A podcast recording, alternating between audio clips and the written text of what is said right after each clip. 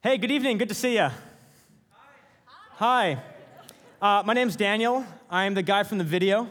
You may have seen me in the video uh, earlier this evening. Uh, great video, by the way, made by our very own guitarist here, Mike Bertuzzi. He play guitar, he can make videos. We had a great time. So, good to be with you. I'm on staff here at the church. I work part time, studied my, my master's part time. So, I'm what's called a pastoral intern, uh, which is like a pastor with training wheels. So, I'm almost there. You know, a couple years, maybe I'll have the training wheels off. Uh, we'll see how it goes. Uh, this evening, we're going to be beginning our series. And the series is on Jesus. Uh, if you've been with us for the last couple years, uh, we talk about Jesus a lot, but we've been working through stuff that's topical sermons where we pick an idea, uh, like we did the modern romance one, and we work through a, uh, a series of topics and we find passages that try to speak to that topic. And we've also worked through entire books expo- expositionally, where we look at each passage, like we did in Colossians a little while back. Uh, but Andy and myself have just been feeling like, man, we just need to get back to Jesus. It's all about Jesus. And so this evening, we're going to be, begin again in this series, and we're going to begin at the beginning. So, if you spend any time with me, you'll probably get the sense I'm kind of a cynic. And there's certain things that give me, like, they're like pet peeves. Anyone here can relate to some sort of pet peeves? Let me uh, give a couple of them to you. The first one is hiking. Not a huge hiker, I'm to be honest. All, oftentimes people will be like, hey, we're going on a hike uh, this weekend. Do you want to come with me? And I'll look them straight in the face and say, nope. Honestly, I don't they're like, well, come on, it's so much fun. It's, it's, you get activity, you know, you get to see the view at the end. They say, you don't see anything. You stare at the ground the entire time so you don't trip over things. And you get to the top and you're like, that's a nice view. But I mean, couldn't we have driven up to the top of the hill or something, you know, and, and enjoyed our time and relaxed? So um, for me, like, I'll go hiking because I enjoy being with the people, but I just don't love uh, hiking in general. Another pet peeve of mine is the Christian radio station. Praise 1065, okay?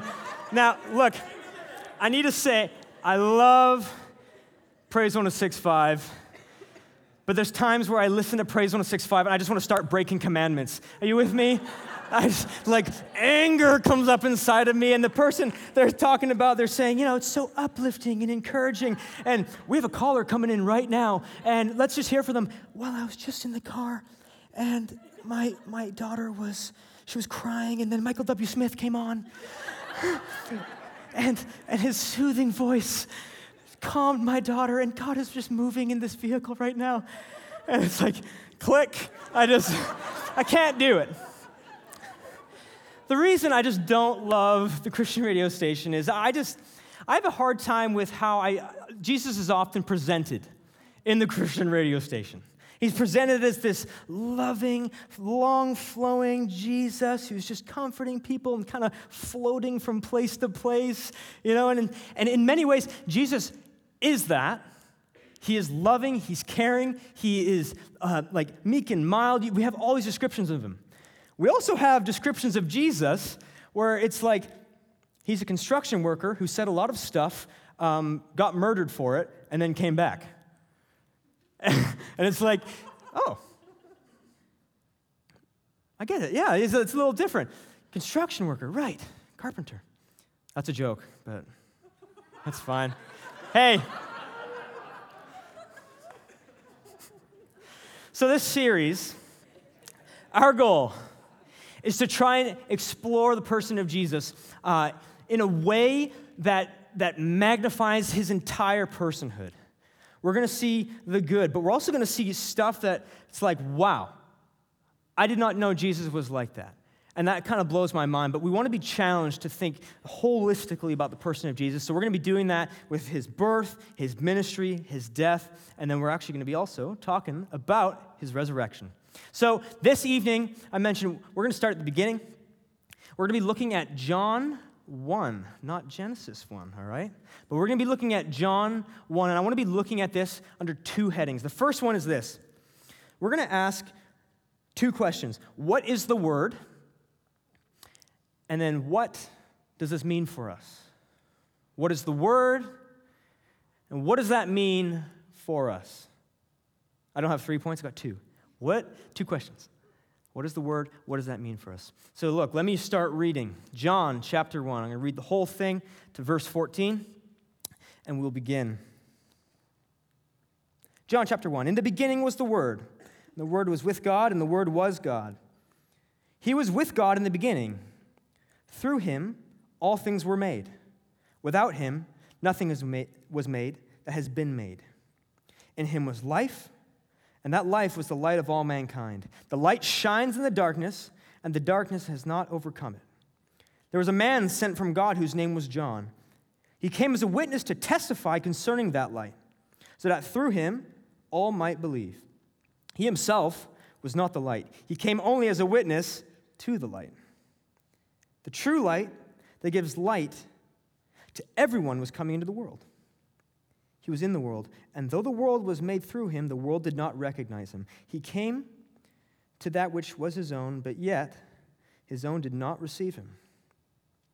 Yet to all who did receive him, to those who believed in his name, he gave the right to be, become children of God, children not born of natural descent, nor of human decision or husband's will, but born of God. The Word became flesh and made his dwelling among us. We have seen his glory, the glory of the one and only Son, who came from the Father, full of grace and truth. So, what is the word? If we look at John chapter 1, verse 1, we see this again and again. In the beginning was the Word, and the Word was with God, and the Word was God. So, what I want to do is kind of take us on a, a philosophical mind journey here, because there's a few different ways to be thinking about this. What John is doing is he's intentionally interacting with various different ideologies that have existed over the history of time. So we're going to begin with trying to define what this word is. In the Greek, the word word is actually the word logos. And some people will say there's debate whether it's called logos or, or logos or logos. Just for the sake of my sanity, I'm just going to say logos, all right? But this idea of the logos is essentially this the Greeks believed that there is this impersonal intelligence, this impersonal essence, and this impersonal, just out there ness that exists outside of our mortal bodies.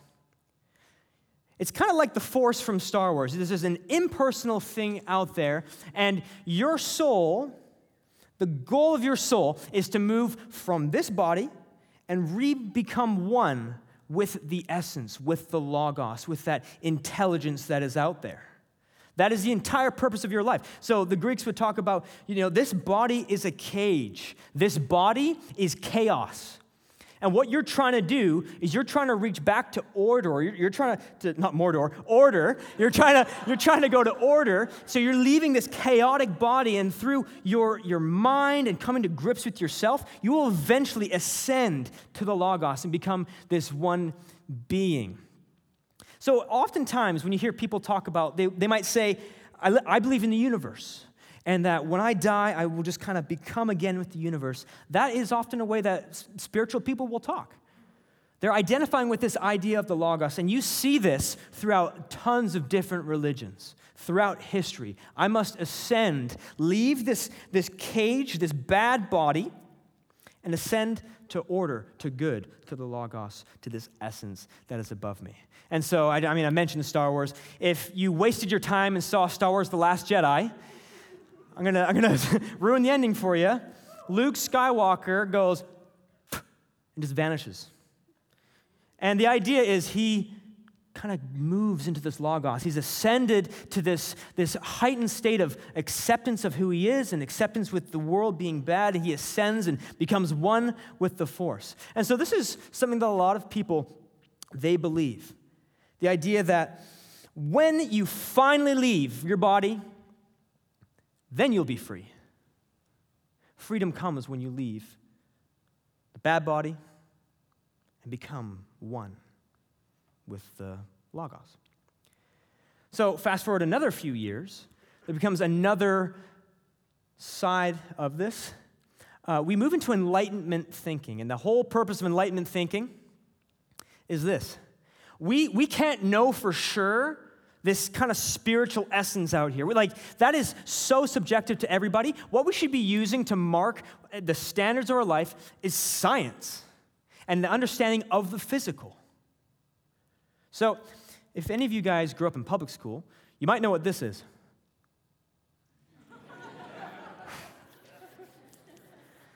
and you knew it was going to be a good day when you saw that, right? Gets wheeled in, you're sitting down. Teacher says, We're going to watch a science movie. B- Bill Nye, the science guy, right? And the whole class, Bill, Bill, Bill, Bill, right? And we are watching Bill Nye, the science guy, and we've been taught this through, through, all, through our whole life, right? That all that exists is science and the hard facts. And so, for this point of view, on the other end, you have the, the spiritual person. You kind of have the, you know, the, the science person. Some people would say they're atheists. Maybe they're just skeptical. They say, all I can know is the physical. And so rather than focus on the non physical, I need to escape the non physical, that's bad, and just accept the cold hard fact that all that there is is the physical. And that's when I'll be free. That's when I will have actually kind of come to that understanding, and that's true freedom. Is understanding that you have this physical body. All of that, maybe that'll help you if you're feeling bad, this idea and believing in a spiritual thing. But all we can know for sure is that there is the physical. So just come to grips with it, all right? Stop wasting your time on religion. Just live in the now, live um, as best you can for today.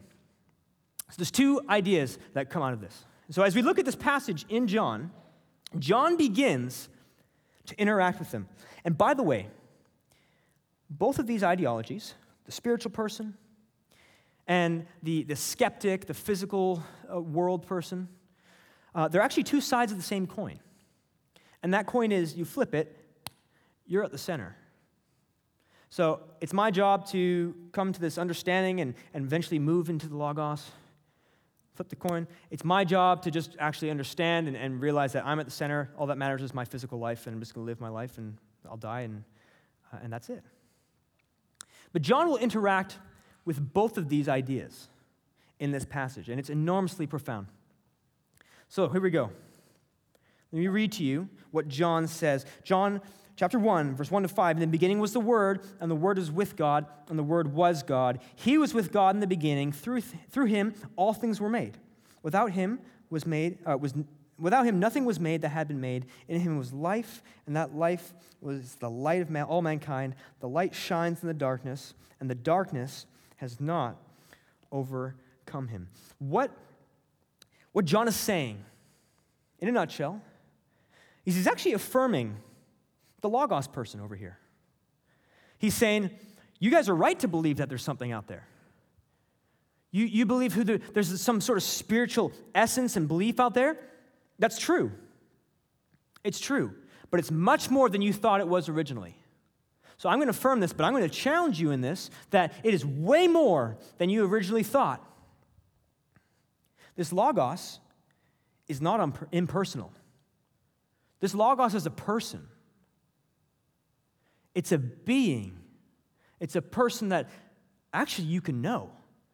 So you, you, you, can actually know this Logos, and more than that, it's way more powerful than you actually think.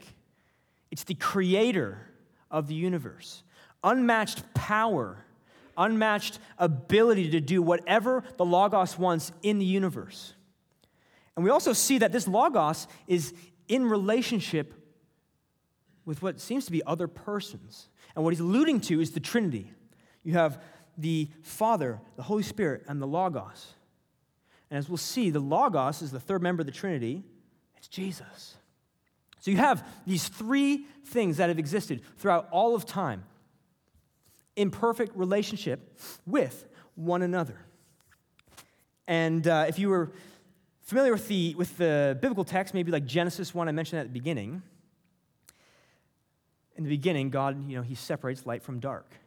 And John's actually alluding to that right now. He's saying in the beginning, when God created the heavens and the earth, well, the Logos was there creating the heavens and the earth, separating light from dark. And this Logos is so powerful that you can't even bear to be near it. You can't even bear to know it. Listen to this verse here. This is from 1 Timothy 6, verses uh, 15 to 16. Paul writes, God, the blessed and only ruler, the King of kings, the Lord of lords, who alone is immortal and gives, uh, who lives in unapproachable light, whom no one has seen or can see. To him be the honor and might forever.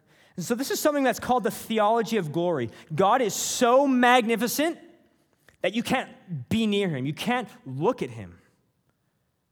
It's, he's too far. And what John is saying is even if you try to ascend to this level, you don't even come close to this unmatched ability and power. The Logos is a person that you can know. And so then John will keep moving as he keeps writing.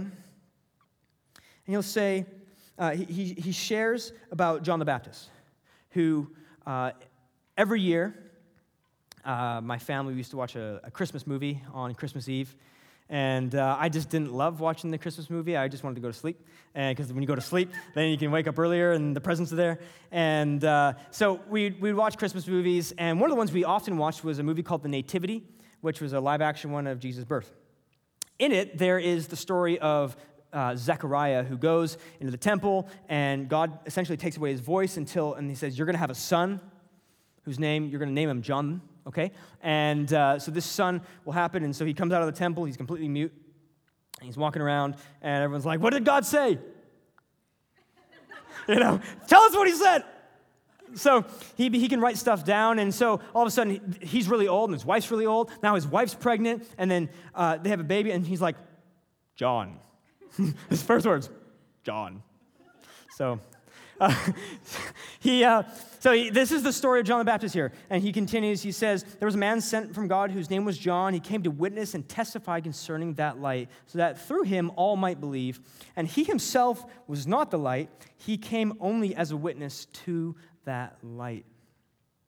The true light that gives light to everyone was coming into the world. He was in the world, and though the world was made through him, the world did not recognize him. He came to that which was his own, but his own did not receive him. Yet to all who did receive him, to those who believed in his name, he gave the right to be born children of God, children born not of natural descent, nor human decision or a husband's will, but born of God. And so, uh, what this is all saying it's actually kind of setting up what's going to happen because you're going to meet John the Baptist later on, who's going to be the one who baptizes Jesus. But John's role was to be the one to, to usher in this, this logos. And so you get to verse 14. And the Word became flesh and made his dwelling among us. We have seen the glory, the glory of the one and only Son who came from the Father, full of grace and truth. What is John saying here? He's saying that this logos, this essence, this spiritualness that exists out there has become a person, has entered physical time. So he's left the, the, spiritual essence and he's become this physical person. That's what we call, in, in big Christian language, the incarnation. God becomes man. And so we see in the person of Jesus, someone who is fully God and fully man. 100% God, 100% man, 200%. Okay? So this, these are things, if you don't affirm that, you're committing a heresy. And so this is something the church has believed for a number of years. We have this weird mystery of God being 100% God and 100% man in the person of Jesus. So the Logos is a person you can now know. Now think about this for a second. This ultimate supreme being, the Logos, comes down in the most vulnerable way ever as a little child. And what does that mean? If you're, if you're a mortal person, it means that for the first time ever, this, this God can be killed. That's kind of weird. This God can feel pain. This God has human limitations. And so John is actually affirming two sides here. He's saying there's something deeply uh, spiritual going on, there's something deeply physical going on in the person of Jesus. Now, I want to remind you of a story that happens in uh, the book of Exodus. If you've read through the book of Exodus, you might know the guy Moses. At one point, Moses leaves Egypt and they, they make it across the Red Sea. Pharaoh's army is wiped up by the, the, ocean, the Red Sea, swallowing up his army. And now he, he goes up onto the mountain to hear from God. And as he's interceding for his people, he says, Let me, let me talk to you, God. Let, let me see your face. And God says something super interesting. He says, If I show you my face, you will die. You can't handle that.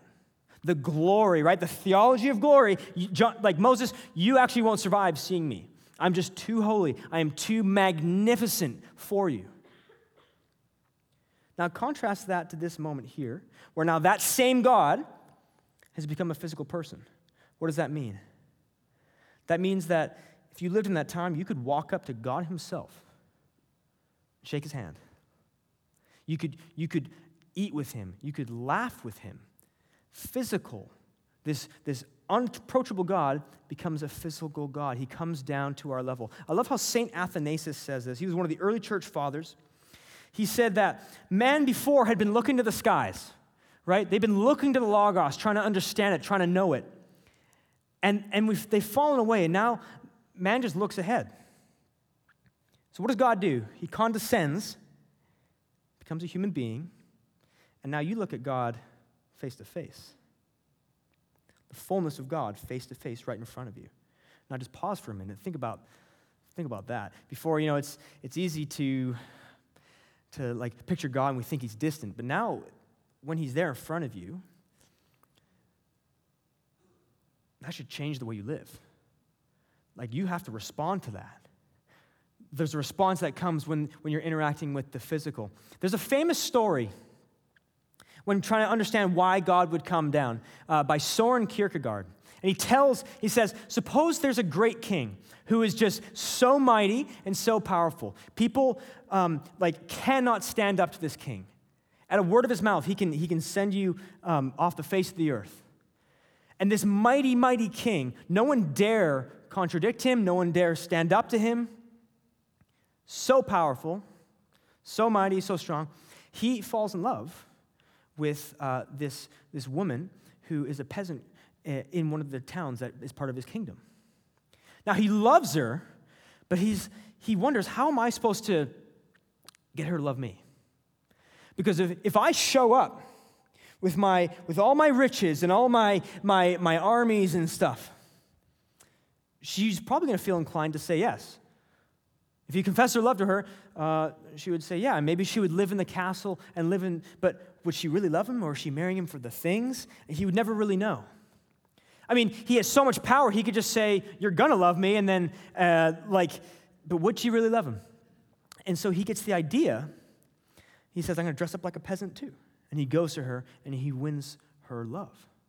And then he reveals himself to her after he knows um, that they're in love. And so the idea here, this is a good image of actually what Jesus does when he comes down in the incarnation. So now you have this God who was unapproachable before now becomes approachable face to face. You can know him. Like how um, Michael Horton writes this, but before I say that, look, this is what we call the, the theology of the cross is that God condescends, he comes down to us. So, as the great philosopher Hannah Montana says, you get the best of both worlds, okay? You get the unapproachable God, and you get a physical God together in the first person. And this fixes our relationship. And this shows us that we're not the center of this. Jesus is the center of this. Jesus Christ himself, the God man, is the center. I like how Michael Horton says this. He says, A God who eludes our comprehending gaze who masters but is never master, is a terrifying prospect for the fallen heart until Christ steps forward as our mediator. This theology of glory says God is too grand. We can't get to him. It's too much. And the theology of the cross says that grand God came to us and now wants to know us. And that's too much. It's, that, should, that should overwhelm you. And so, as we look at the person of Jesus, this is what we're seeing. This incarnation means that, that this unapproachable God is a man, physical.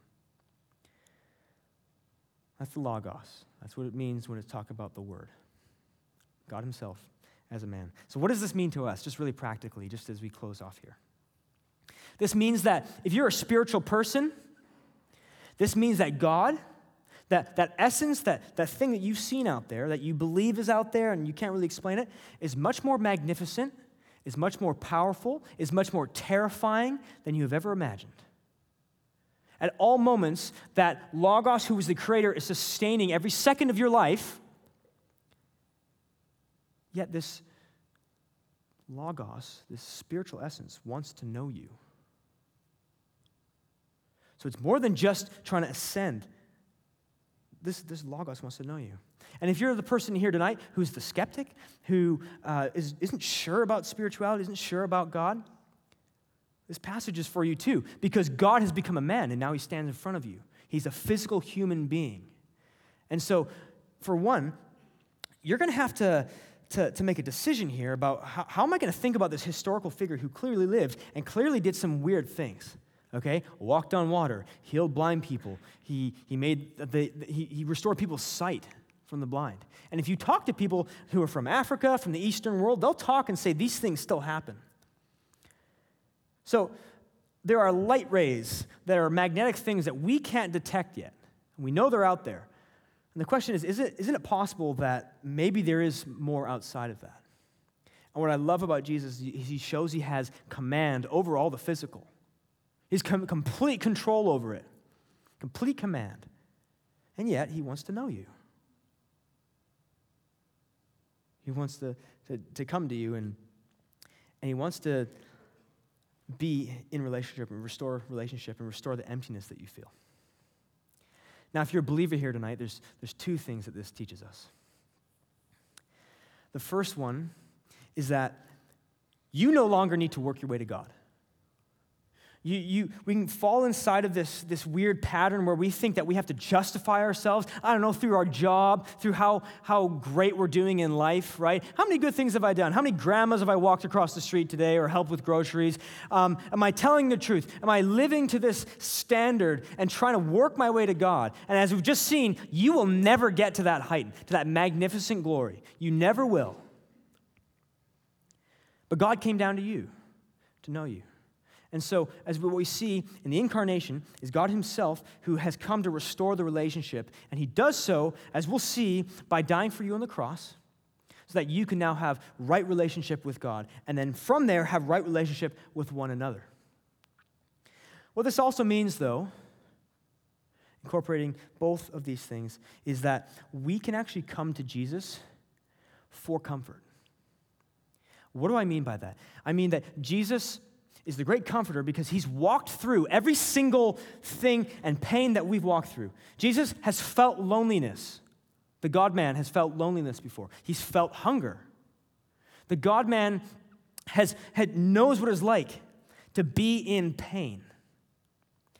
A couple days ago, like on Wednesday, we had a prayer night, and there was like 500 people here praying uh, for Livia, praying for Paige, and praying for uh, the Dillon family. And it was honestly just incredible incredible to behold. Like, it was amazing. And Brielle, who was one of the friends of Livia, came up and shared, she said, because Jesus died on the cross, he can actually relate to the pain that Livia is in right now and the pain that Paige is in. And, and all of you here who are, who are calling out and, and crying to God for, in your prayers, in your prayers, and it feels like your prayers are being denied. Brielle brought up the point that Jesus had a prayer that was denied. Jesus had a prayer that was turned down. When he's in the garden and he's about to go to the cross and he says, God, take this cup from me, God says no. Now, think about that for a minute. God rejects God's prayer. And if you think about there's that eternal relationship between the t- Trinity, that is one of the, the, the, most deep rejections that could ever be experienced. God has now rejected God. That eternal relationship has been put on hold. So, whatever you are going through, you can actually go to Jesus and give that to him because he understands. He's the great comforter. And we say that people who are, who are the best counselors are those who have often walked through these dark times. And this is what Jesus has done for us. So, don't you see how Jesus is much more grand and amazing that, than we could have originally thought? I mean, that's the whole point of this. That's the whole point of the incarnation. He's much greater than we could have ever imagined. And He's more real than you could have ever thought. Amen. Come on. Look, let me pray for us. And then we're going to move into a time of communion. Father, thank you for this word. Thank you for the incarnation, and thank you for the person of Christ. Lord, we, um, we're people who are far off, and those who, um, who call upon your name can now know you. And so I ask that you be our comforter, and we know that you are. And Lord, we can come to you because you understand, you get it. And yet we can come to you because you are powerful. And I ask that if we are someone here today who doesn't know you, that we, we would actually consider this. Those who are not yet a Christian, that they would consider this and want to know more about who you are. Father, we love you and we praise your name. And everybody said, Amen.